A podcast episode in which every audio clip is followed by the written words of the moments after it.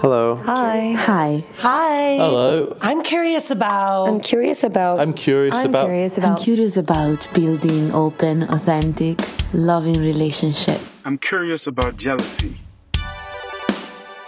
I'm curious about polyamory. Does it just mean that you're fucking all the time? How can I tell my parents that my partner is already married? I'm curious about. How do you know when you're too busy to have another relationship? I'm curious about dominant and subordinate relationships. I'm curious about sexual health. How can relationships evolve with people as they grow and change? Hey, so this is the part two of a two part series focusing on non monogamy 101. In part two, Jackie and I explore three common misconceptions that we have to unlearn in order to successfully practice non monogamy. We also do a quick fire round of common poly problems, FAQ style. Make sure you catch part one to hear more about how Jackie and I got to design our own relationships. We shared our personal stories of heartache, discovery, joy, and what would happen if 38 million people listened to our podcast. Welcome to part two of Non Monogamy 101. I think we talk about this, right? This idea of you really need to understand why you're choosing this path and really have a firm grasp on it because if you don't the transition is I, especially if you've been monogamous for a while i find the transition is just laborsome right? It's, it's because you have to unlearn a bunch of things and then relearn a bunch of things.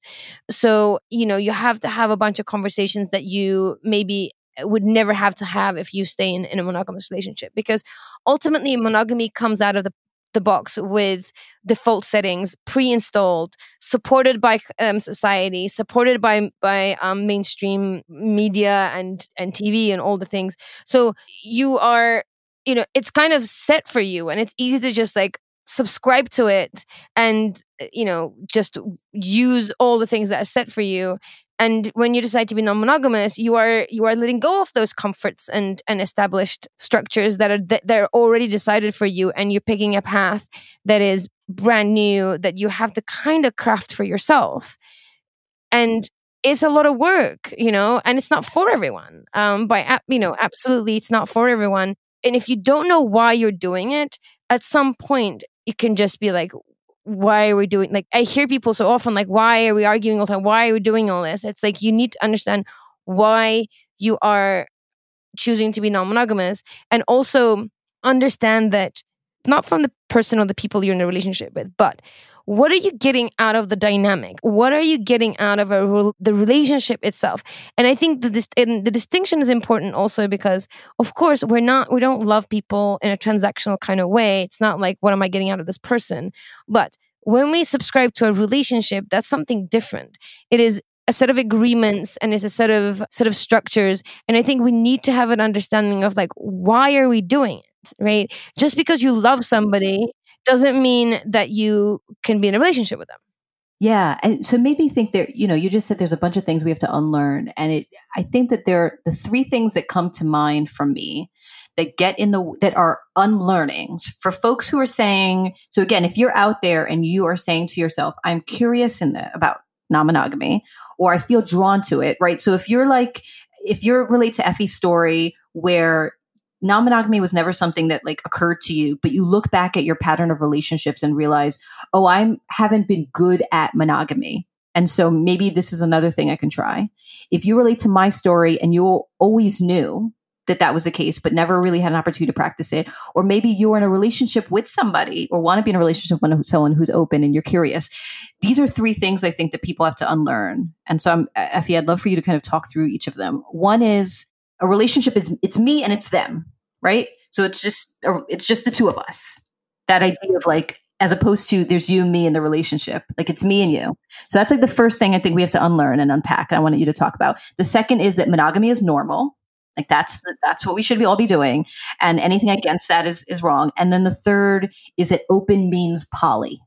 Open means that we're all living in a commune that everyone that it's orgies at night you know that everyone is rearing the children together that that's like the the idea i think when i hear people's resistance those are the three kind of things that come up and so i'm wondering if we can unpack those the first starting with a relationship is me and the person I sort of do this uh, expe- experiment with people. I often ask people, "How's your relationship going?"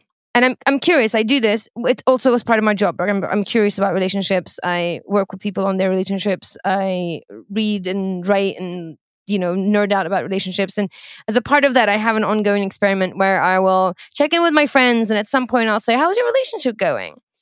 And I'm always interested in the answer, and it surprises me. Though not at this point, I'm not that surprised. Within a sentence or two, they're telling me about their partner, which is not their relationship, right? They are they're telling me all about their partner, what's going on with their partner, and how they're feeling, and what's happening in their life, and all that kind of stuff. And I, and I listen, and and one of the things I, I note that oh, like this is they they think for them relationships and their partner is like one entity, and they're telling me about their relationship. So the example I often give to people is they could be telling me that their relation their partner is having a really tough time at work. That they're kind of depressed.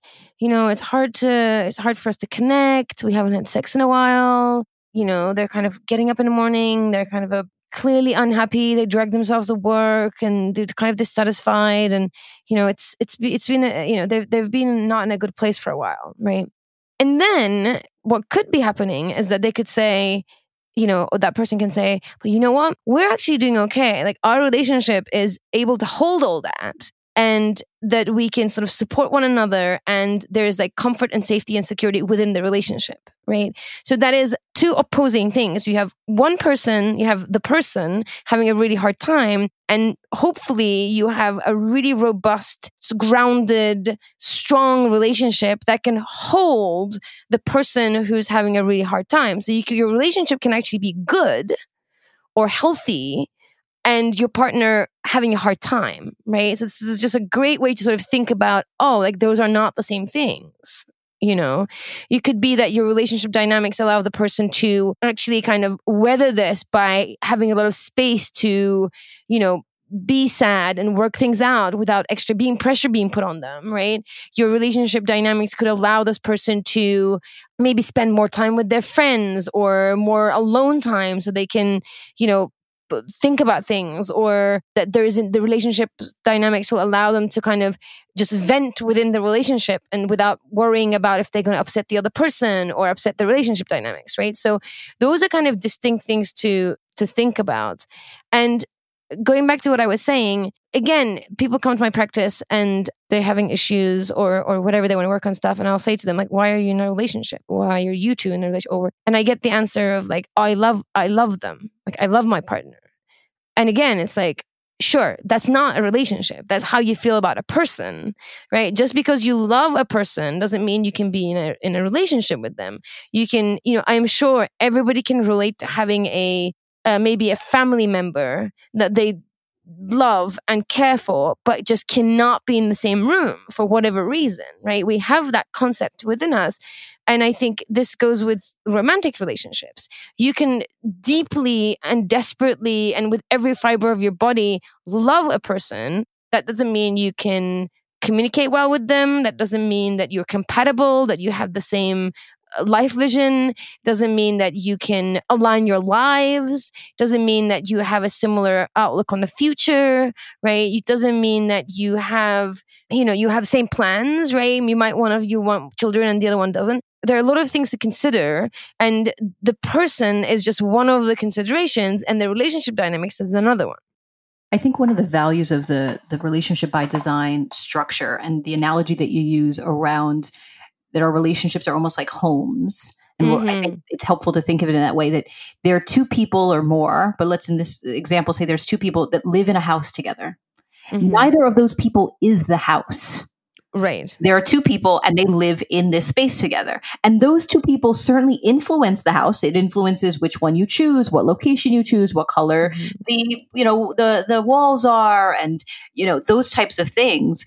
So you work together to build a space where you both feel comfortable. Mm-hmm. And if you're in a house, for example, where the other person like if you move into someone else's house and you know you don't know where to put your makeup bag or your toothbrush or your shoes because it feels like this is their space and you don't want to mm-hmm. that can feel like there are relationships like that right where mm-hmm. you don't mm-hmm. feel like you have space or voice in a relationship that is very different than if you go into a space together and you co-design it from scratch or you decide the color the paint swabs together and but that is i think what you're talking about is there are the people and there is the mm-hmm. space that they inhabit together and create together and those sure. people could be struggling but your apartment could be great right, and right, right, So like i could have a bad day but my relationship is going really well or i could be being doing really well but my relationship is struggling like there could be a leak in my apartment but i'm doing mm-hmm. so if you can think about it that way that there's you two and you live in a space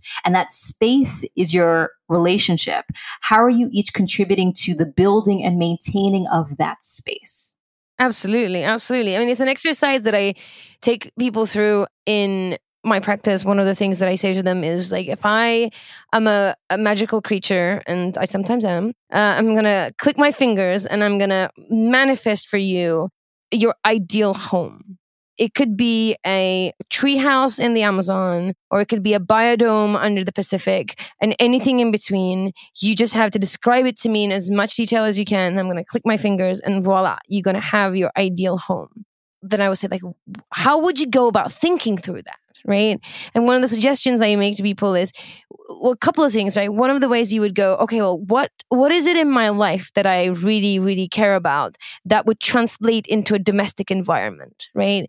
For the example that I often use is, you know, I'm a keen dancer. I spend a lot of time dancing, and in my ideal home, there would be a beautiful dance studio with sprung floors and like really flattering mirrors and beautiful lighting and an amazing surround sound system where I can just like spend hours just like dancing and moving, right? That would be like a part of my dream home. Similarly i love entertaining i love cooking. I would have you know a beautiful kitchen that's really designed for entertaining and group eating. So i would think through what are the things that are really important to me in my life and i would translate them into a domestic environment and relationship design is actually not that dissimilar. You know, you think about the things that are really important to you, things that really align with the way of the way that you're thriving, things that you really need and cherish and want in your life, and you translate them into the relationship structure like how does that how can this thing be facilitated within the container of a relationship the in the domestic environment it's like within the within the container of a domestic environment same idea within the container of a relational dynamic. So absolutely, just a, a, way to think about it. And and in in both of those cases, both within the relationship and within the, the domestic space of your home, um, they're not you. They are in service of you. They are where you spend your time, where you relate, or where you lay your head, but they are not you. They are containers. Yes, I love that. The idea is getting that container right Right. And even those examples that you gave, I know that you've been in partnerships where you being able to host and socialize and be in community was not something that was necessarily supported in, in all aspects of the relationship. And that became a struggle for you. So even your the things that you're talking about with the physical space, if you want to create that in physical space, it's also about creating that space within your relationship, creating mm-hmm. space where you can go out and go dancing with friends, even if your partner doesn't want to go, or that you can bring people over to your home and socialize. And if those things are don't, if you don't have space for that in your relationship, you're denying parts of yourself and you won't be able to thrive within that relationship. Right. And that's what we're talking about when it's about, it's not just you and them, it's you, them, and the relationship, you, mm-hmm. them, and the home that you are mm-hmm. sharing, structure. Yeah. And I think that that actually leads us really well to kind of the second myth that we want to bust or the thing that we want to unlearn, which is that monogamy is normal or that non monogamy is normal, right? Depending mm-hmm. on what side of the camp is like who's on the soapbox. And I think what we want to suggest is there is no normal. Mm-hmm. It is all about what you thrive in. You know, if we follow that house analogy, one may be a prefab home on a cul-de-sac mm-hmm. on a mm-hmm. beautifully lined, you know, tree lined street where kids are playing outside and it's like turnkey and you go in and you just put in your furniture and you're like ready to live in this space and you love it. And for some people that feels beautiful and other people that feels like death. Right. and then you have the other to the other extreme where you buy a plot of land and you're going to build from scratch and you're going to pick every single doorknob where every outlet is, every tile piece. And for some people that sounds amazing and for other people that sounds terrible. It is that spectrum that is the spectrum of relationship of monogamy being something that is pre-designed. I think one of the quotes that you say that i love is it's relation you know you can choose relationship by design versus relationship by default. And some people want the default. Right. That's not bad. Right. Uh, give me the package. Give me turnkey. It's easy. It fits what i want. I thrive in that. Let's do that. And some people want to design it from scratch and it's figuring out what do you want Absolutely. And and by the way, I have had experience with both of those things as much as this idea of building your dream home from scratch seems like this amazing experience, it is really, really hard. I am currently in a home that I, I co built with my father. And every day I walk around, I'm like, damn, we made that mistake, or we never made that decision, or this was a this was a terrible decision, or this this room doesn't have sockets. Like we forgot about the sockets, you know? So it's it's really hard. It's it's a really hard thing to do. And and it goes back to what we were saying. Like you really need to be clear to why you're doing it and and you need to keep coming back to that you know come, come keep coming back to why you're doing it and what you're going to get out of the relationship not the other person but from the relationship. Like i walk around this home and i am deeply irritated by the lack of sockets in the upstairs bedroom because it's really really inconvenient um, but i know that we built it because we wanted to live in in the in the orange groves and we wanted to renovate an existing stone house and it was really important to us and something that we worked on together and that will always be that will always be here you know down the line when my father might not be around like this home will be the thing that we built together. So there, there are many many things reasons why and i have to go back to those when i'm really really irritated by the things that aren't right in the house you know?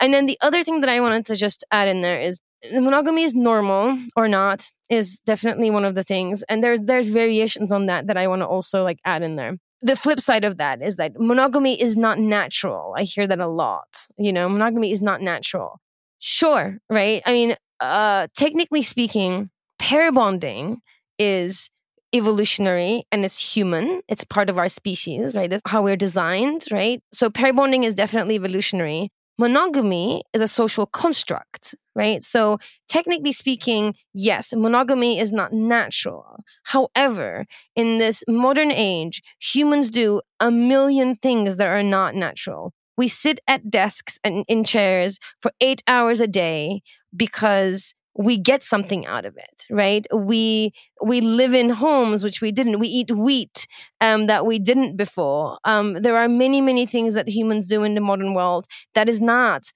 you know air quotes natural. So monogamy being natural or not is really not an argument that is worth having because you know, dyeing your hair blue isn't natural, but we do it and it's fun, right?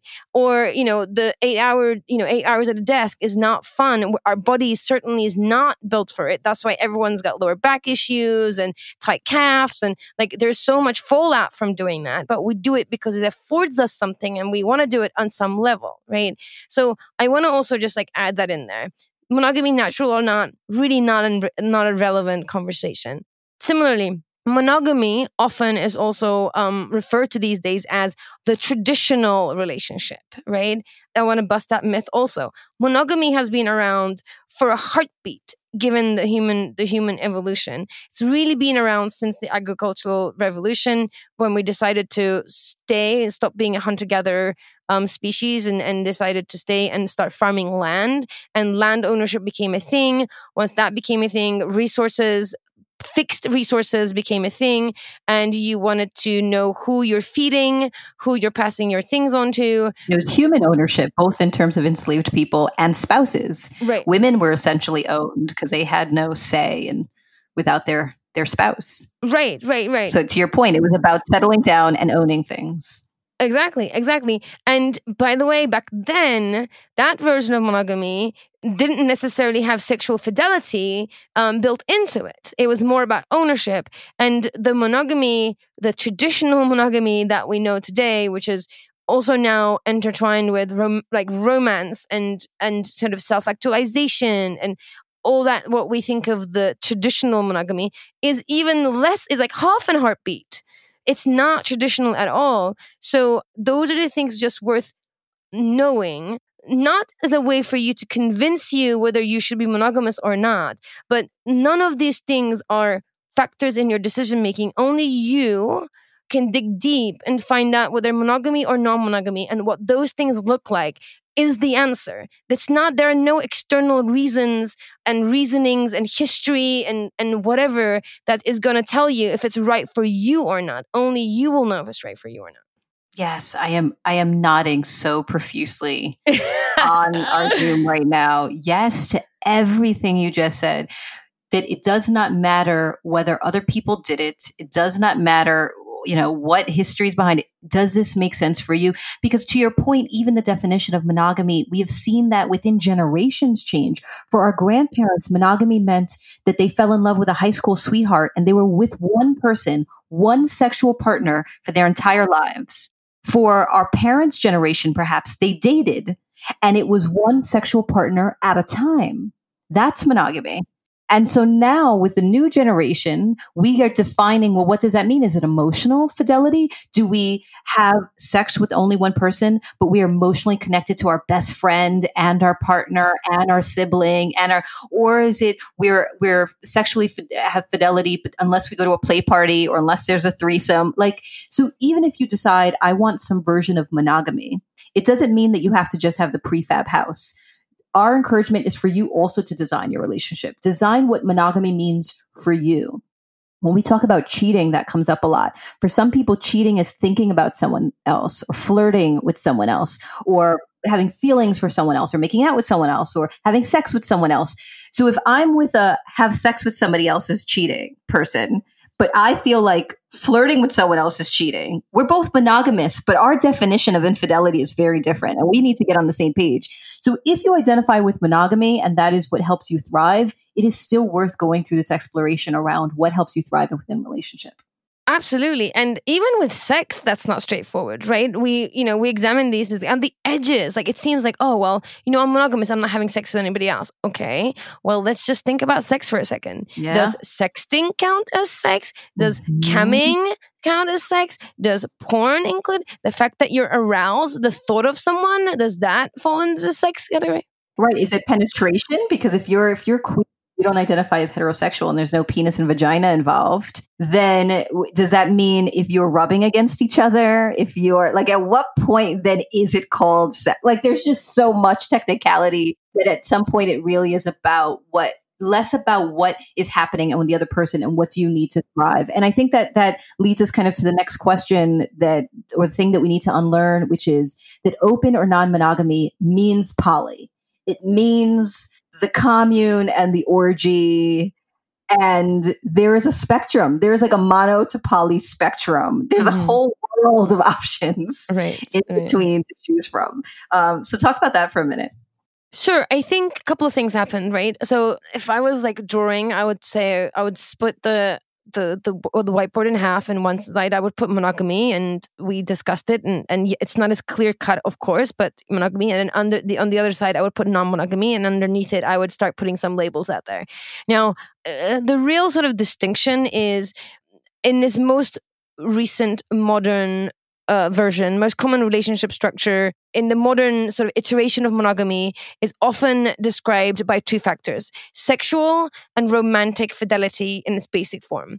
Basically, two people agreeing to remain sexually and rom- romantically faithful to each other, right? That's kind of how we define monogamy. And in the non monogamy side, um, we're saying there's two factors, so sexual and romantic factors are in debate, right?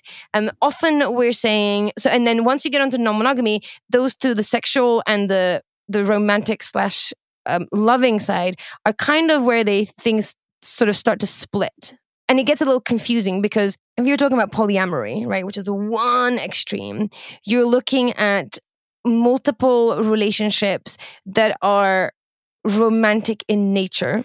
And a lot of polyamorous people will say sex may or may not be involved, right? In mm-hmm. fact, about love and intimacy.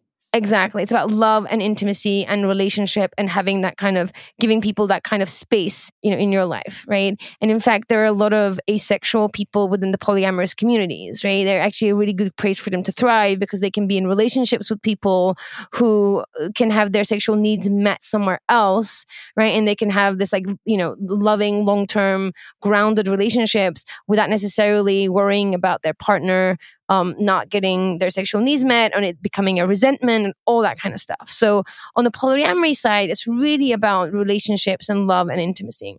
Unfortunately, this idea of polyamory or poly or polyam um, is used as a catch-all for all things non-monogamous, right? So it's just worth bearing that in mind. If someone's saying I'm poly, I would definitely, I mean, you, should ask anyway, but I would definitely ask, like, what does that mean? What does that look like?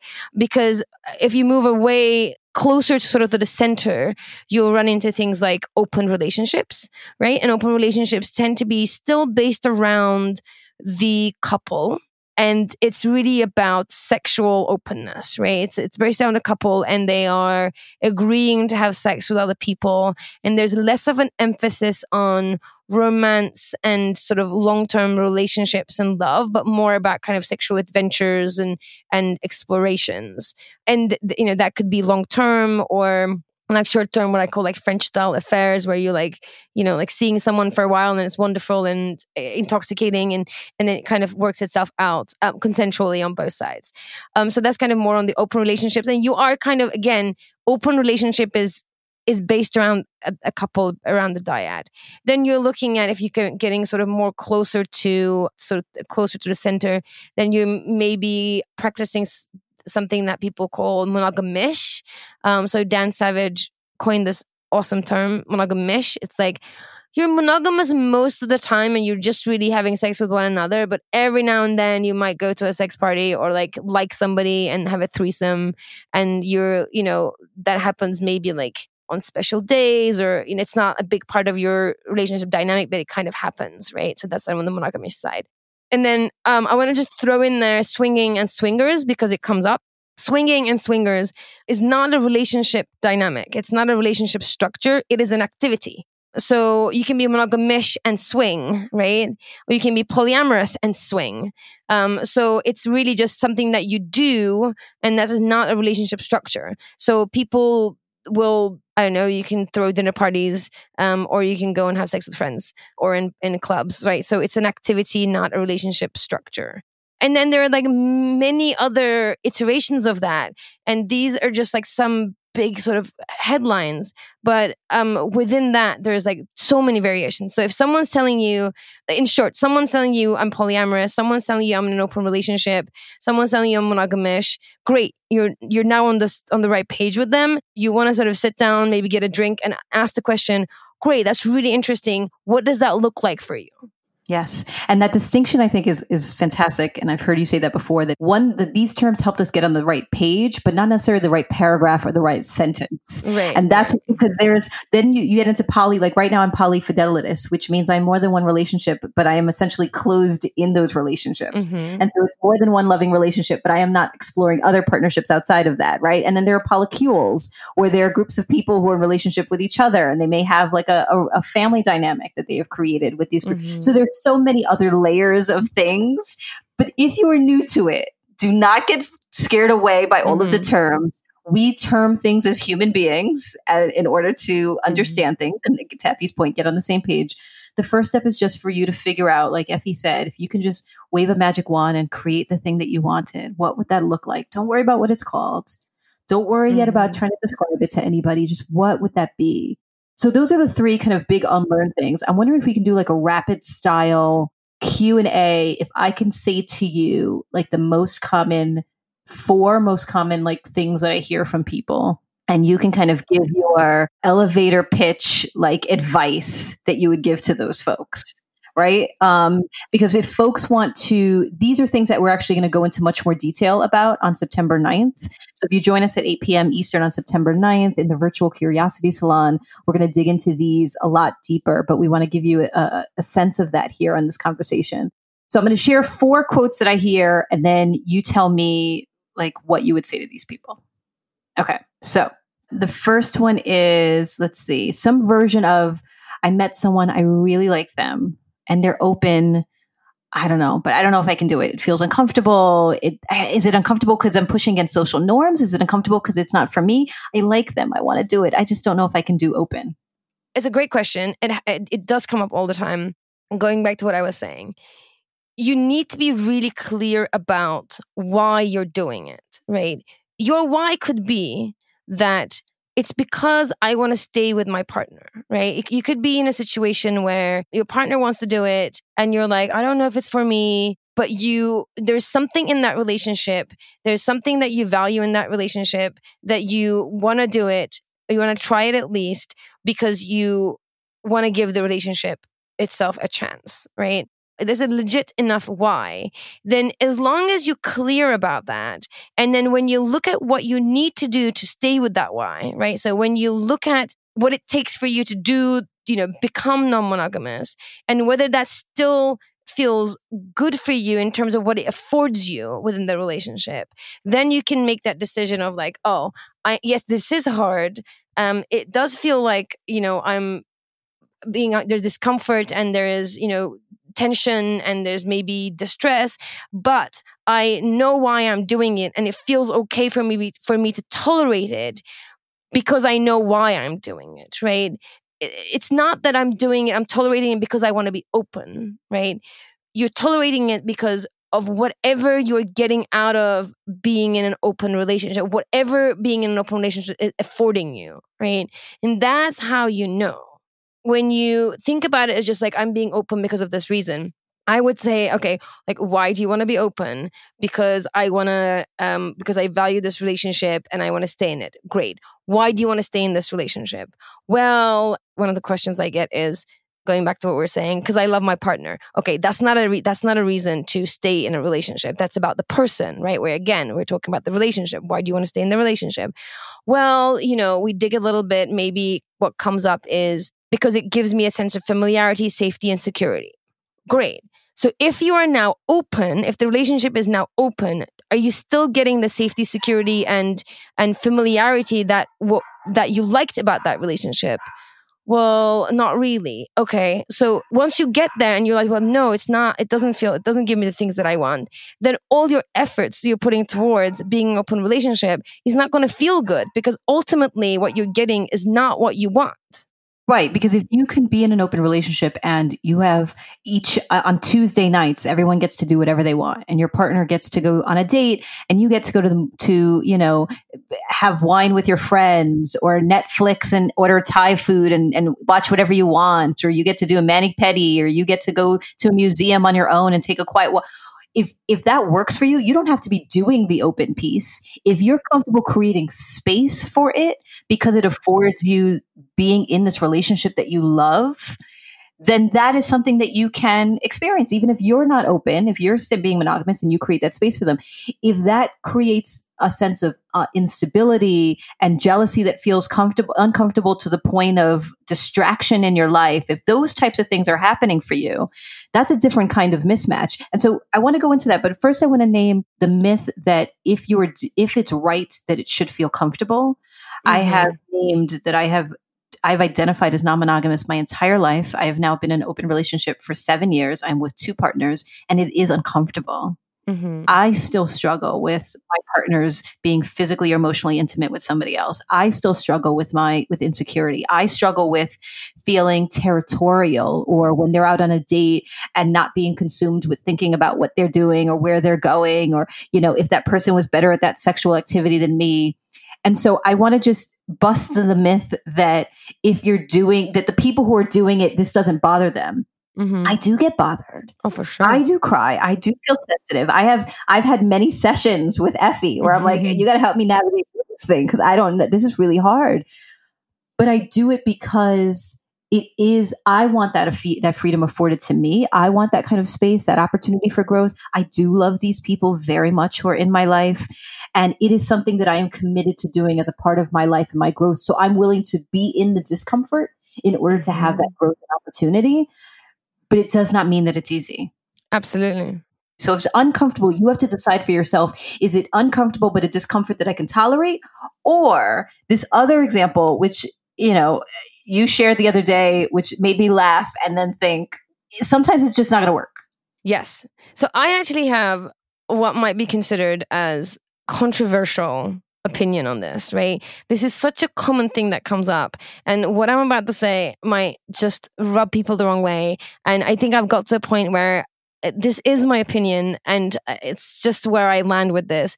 So often I hear, I'm monogamous my partner is is non-monogamous. The the the poly mono mismatch is such a big theme, and it's like how do we make it work, and uh, what's going to happen to us, and you know, it's just like often a question that is asked.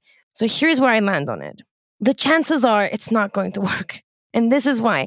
It is like if a dolphin falls in love with an elephant, right? Those animals are incredibly intelligent mammals. They have family structures, they have memories, they um, can use tools. They are both in their domains really advanced species that thrive, are advanced, are brilliant, right? And one of them is a dolphin that needs the water, and the other one's an elephant that lives on land. And it doesn't matter how sophisticated, how brilliant, how adaptable these creatures are, and they might even share i mean they do they share abilities they share culture if you can call it that. They share a, a lot of structural things but they just don't breathe in the same environment. So it is you can be as similar as you like and if you're just not breathing in the same environment it's not going to work out right maybe the elephant can hang out by the side of the water and watch the dolphin. And maybe the elephant can go into the water for a little bit and hang out there. But it's just not sustainable long term right? Unless you agree that one of them is going to be on the shore and the other one's going in the water and then you're going to like visit each other every now and then and just have a very specific relationship within those limitations and you you accept the limitations it just doesn't work out in the long term in a way that you can thrive right? It can work and it can be awkward and it could be difficult and painful. And like I said, the elephant can hang out in the water for a while, but it's just not, it's not sustainable in a thriving kind of way in a long term. So if you are in a long term poly mono mismatch and it's not working, it's just really hard to make it work. You know, you ha- either have to accept the thing, the parts of it that's not working are just what they are. You just don't breathe in the same environment, or you gotta let it go. I know this is really controversial. I know people give advice on how you make it and you should work on yourself and you should do this and you should do that. I don't know, man. It's just not going to work out. I'm really sorry. I just, I like want a few seconds of silence just for that to like settle in with everybody. I'm sad. I'm, I wish. I know. I know. I wish I had a magic solution. Like I've sat through so many client sessions on this it is probably 50% of the questions that we get in our workshops is like they want this i want that how do we make it work there are Facebook groups dedicated to this, multiple Facebook groups dedicated to polymono mismatch. There are articles written. This comes up in every session. Every time we do anything on non monogamy, this question comes up. And I promise you, I have thought about this. I think about it regularly every time I sit down to write curriculum, every time I sit down to write this podcast when we're thinking about all these ideas it is on my mind. And i have at this point seen dozens and dozens of dozens of people and facilitated you know just uh, uh, this is it, there is no magic formula. There is no way that this thrives without it being a pain in the backside for everyone. So this is where I land. Um, please, if you have a magic, here's the thing: if you have a magic formula that I don't know, that I haven't thought of, please tell me. Tell us write to us, leave a comment somewhere. You can reach us in a bajillion places, which Jackie's going to let you know in a minute. Please let me know because I w- we would like to use this platform to disperse this information that we don't have. So that would be my like plea to people. And let me let me just clarify that it doesn't mean that someone who identifies as, as, open and someone who identifies as mono can't be in relationship with each other if they've designed a structure where they can both thrive. So that example that I gave, where every Tuesday night one partner goes on dates or meets with a girlfriend or boyfriend, and the other partner spends times with friends or alone, and everyone is happy. That can absolutely work. It's when the relationship construct, that house means that someone feels like they are not thriving. They don't feel safe. They don't feel heard or seen or loved. If that is the dynamic, uh, then it, it sounds like it's an elephant and a dolphin, and they can't survive in the same space. So that feels heavy, but feels very true. And we can explore more. But again, this is about thriving. And so you can decide can I live with it? Or are we dolphins and elephants? Let's say you decide, yes, I can do this, right? The next question or the next statement that we hear most often is, we want to take the plunge. My partner and I would like to open up. But now what do we do next? Okay, so I'm going to be super rapid fire. first of all, come to our workshop. That's happening. uh, that's happening next week. Um, if you missed that one, um, come and do the relationship by design um, work with us. That's your second option. I say these things because the first thing you need to do is some homework. You need to do your conceptual and personal homework. What does that mean? You need to understand non monogamy and from the lens of non monogamy, not from the lens of monogamy. So that means you need to do some unlearning and then you need to do some new learning. And that can be done through books, research. Uh, we definitely do a lot of work at Curious Fox around that. We've been talking about too. That's coming up. So you need to do some some conceptual understanding of non-monogamy as a relationship structure and knowing things like the history um, the psychology all that kind of stuff is really really helpful because it takes a lot of the stigma out of it and normalizes some of these decisions personal homework you really really understand you really need to understand what you want what you need and how to articulate that stuff. So, Jacqueline and I put together a workbook called uh, Relationship by Design, Module One Know Thyself. We will share the link in the show notes. That's something that we did that will help you break down, help you like think through all the areas of your life emotionally, physically, spiritually, and to really get to know yourself, and then gives you tools to articulate that to your partner. So you really need to understand who you are, how you show up in a relationship, and what you want. Then you need to do some foundational work that most of us haven't done or haven't had a chance to do. You need to nail down communication. When I hear people say that I'm, I'm a good communicator, I'm always like, we'll see about that. And often it turns out that they're not. We have a misunderstanding that conversing is communicating. Um, that is not the same thing. Communication is conversing with the intention to understand and to be understood it is a skill that you learn and you practice. So it's something that you need to nail down. Within communication, you really need to understand negotiation and conflict resolution. Again, these are skills. Next, you, along with that, you need to really practice emotional intelligence and regulation. Again, these are skills. This is knowledge and skill you need to get down. Monogamy offers you some default settings that you might not you can get away with not having these skills though having these skills in your in your tool belt will really enhance any relationship, monogamous or not. So if you're in a non-monogamous relationship, or if you want to dive into that and you want it to be one that you can thrive and like and, and for it to really work, you do have to work on the stuff. From that lens, having having really grasped these skills, um, you then need to decide what you want it to look like, right? We talked about it. It could be, you know, the occasional threesome, all the way to let's live in a commune, right? There is a broad spectrum of how non-monogamy can show up so it can can look like. So you need to figure out what you want that for you. A couple of pro tips that if you can get those in there as well this is like ninja level stuff. Honestly they sound crazy but it, it really makes a difference. Start making space right? If you're going to start dating other people you are going to need to make space because sometimes what happens is that it's, it's the withdrawal from one another along with somebody new that you're introducing can really amp up the insecurity and jealousy and all those things that people deal with. Before you even meet somebody, even start dating, I really recommend people to start making space. What does that mean? Start spending time apart from, intentionally apart from one another. Um, engage in separate activities that are private in, a, in, in some way. I actually always tell people start a hobby or um, start volunteering those things really will help you down the line. And, and the, on the workshop, we'll talk more about why those things really make a difference. Go on dates with yourself, right? For a couple of reasons. One, again, you're making space that you might down the line allocate to somebody else. And two, scheduling is a bitch. You might not be able to go on separate dates.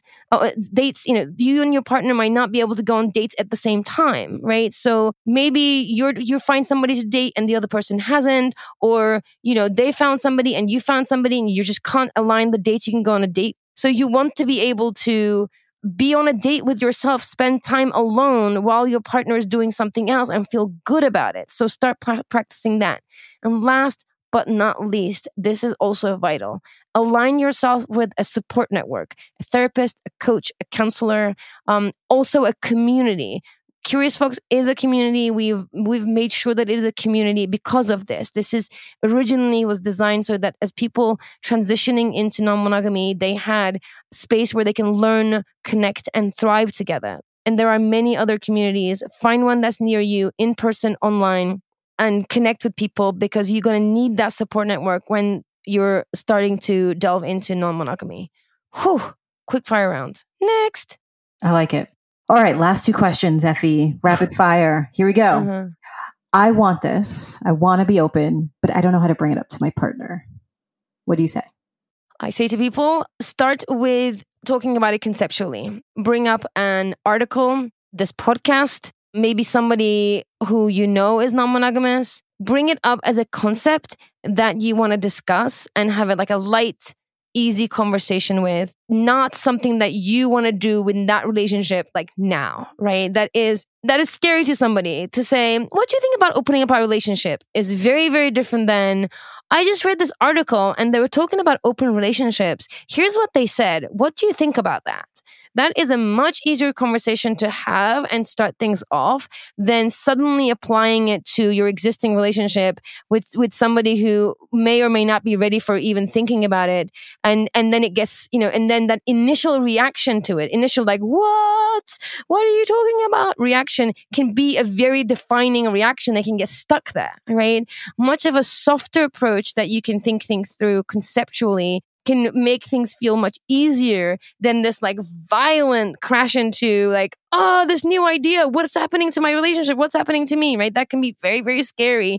And once you push people into that place it's really difficult to regulate them back down to like a, a reasonable place. So start conceptually take your time one conversation at a time. It doesn't have to be resolved. No decisions no pressure and just start from there. That's maybe one thing. And the other thing is don't evangelize, right? Especially if you've been thinking about it for a while, you might be like, it's the best thing ever. Don't evangelize. It is not the best thing ever. Um, and if you can't think of a single concern, if you can't think of a single thing that might not work for you, my guess is that you haven't thought about it enough. So um, you need to be in touch with the good, the bad, and the ugly of any kind of relationship structure. Nothing is perfect. So if you're evangelizing, saying it's the best thing, it's the best thing, it's the best thing, this is what we're going to do, it's going to be our life forever, it's just not realistic. So those would be my two things. Yeah, think about it the same way we're talking about a house. If you said to, if you turned to your partner and said, "I want to move across the country," or "I want to move into a tiny house," or "I want to now move to the city or the suburbs," they'd be like, "Wait, what? Like we're gonna pack up our stuff. We got to do this. Where's the kids gonna go to school?" Like it's gonna start a cascading level of, as opposed to if you watch some movie and people in Hawaii and you're like, "Man, what would be like to live in Hawaii?" I think that'd be good. Like that'd be cool. Would you ever live on the beach? And you, if you start to have a conversation about something else, like where you would live as opposed to it being about you, I think is your point. That can make it feel lighter. Absolutely. All right, last question. I am so I'm not in a partnership. I'm interested in trying monogamy, but I don't even know how to navigate the open dating world. Oof.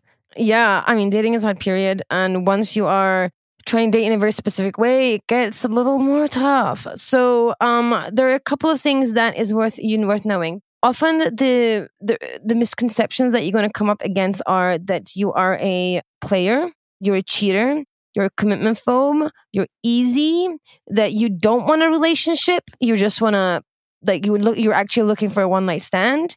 Um so those are the common things you are likely to come up against. So just know those things and have a way of describing what you uh, be very clear about what you want knowing that these are some of the misconceptions that you're going to be dealing with I would say online dating is all the rage. I would say this for any kind of dating, but also definitely for non monogamous dating or open dating. Try to do as much in person as you do online.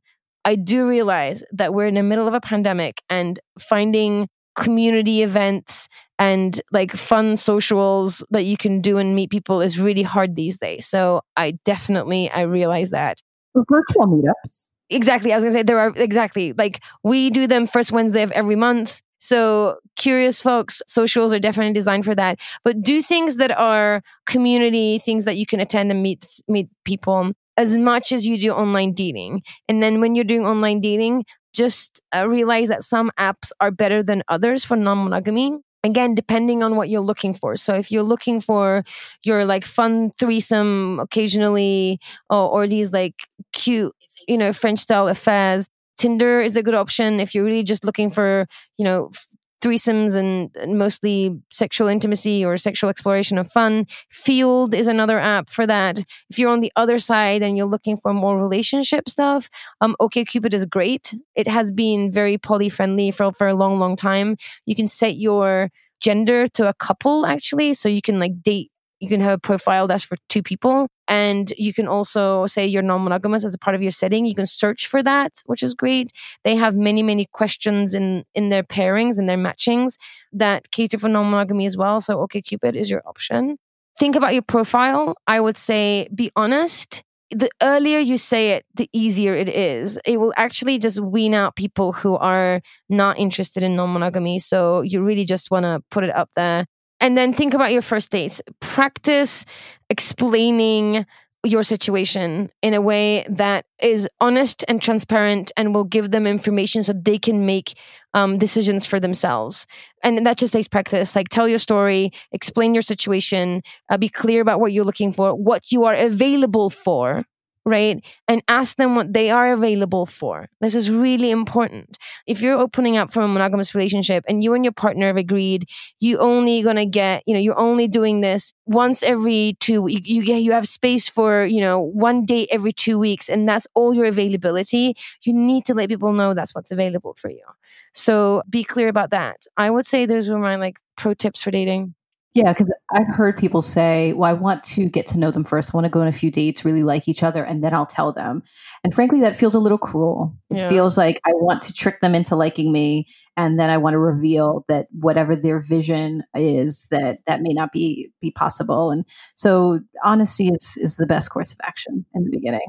Yeah, it's cruel. It's a waste of time. I would be so pissed. Like if I've given, especially, you know, us New Yorkers, like time is precious. If you given, it's both being in New York and also during a pandemic as well. Like getting to on a getting on a date with someone is such a hassle right now. If you don't tell people what they like what you're available for, and then they, you know, take the risk and get to you know meet you for whatever the first dates look like these days, it's just not. It's not fair. It's not ethical. It's waste of time, waste of energy.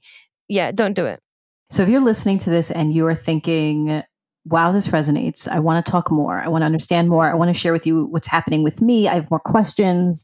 Then we invite you to join us on September 8th, Wednesday, in the Curiosity Virtual Curiosity Salon at 8 p.m. Eastern. You can get tickets at on our Facebook through the link in our Instagram, on Ticket Tailor, at our website at wearecuriousfoxes.com. So you can find tickets anywhere. If you are not able to join the workshop or you're listening in the future, not to worry, you can watch a recording of the workshop on our Patreon. Um, in fact, if you are a Patreon member, then you're going to have access to all of our video recordings from our in person events to our virtual events and conferences. You get free tickets to events, discounted tickets to events, exclusive events just for you, and more. So not only will you be supporting the work that we do, but you will be receiving a lot as a Patreon member. You can find out more about us, Effie and I, at wearecuriousfoxes.com. We are our personal websites you can find via links in our Instagram bios. You can find Effie on Instagram at Coach Effie Blue. You can find me at Jacqueline Misla. You can follow us at We Are Curious Foxes again on Facebook. We have a Facebook page, but we also have a Facebook group where we have a lot of conversation about the workshops that we do, about the podcast. You have to answer three simple questions and you get to join the group and be a part of the party. And if you have liked this, if you want to share this with a partner that you're interested in opening up with, if you want to share this with friends, if you want to share this with friends who are like, what the hell is this non monogamy thing that you are trying? And you want to explain it to them and yet feels exhausting, let us do it for you. share the podcast, like it, give us a review. It does make a difference. Our goal is to change the noise. And so you can help us do that. And if you have ideas or questions, things that you would like us to continue to explore either at an event or in our blog or via this podcast, then you can reach out to us at listening at wearecuriousfoxes.com. Or you can actually call us and ask a question, and we can play that question on our podcast and answer it. And you can give us a call at 201 870 0063 lots of ways for you to be able to connect with us, for us to be able to connect with you. And hopefully, we're going to see you on September 8th. Yeah, yeah. And then um, until next time, friends, stay curious. Curious Fox podcast is not and will never be the final word on any topic. We solely aim to encourage curiosity and provide a space for exploration through connection and story. We encourage you to listen with an open and curious mind, and we'll look forward to your feedback. Stay curious, friends. Stay curious. Stay curious. Stay curious. Stay curious. Stay curious. Stay curious.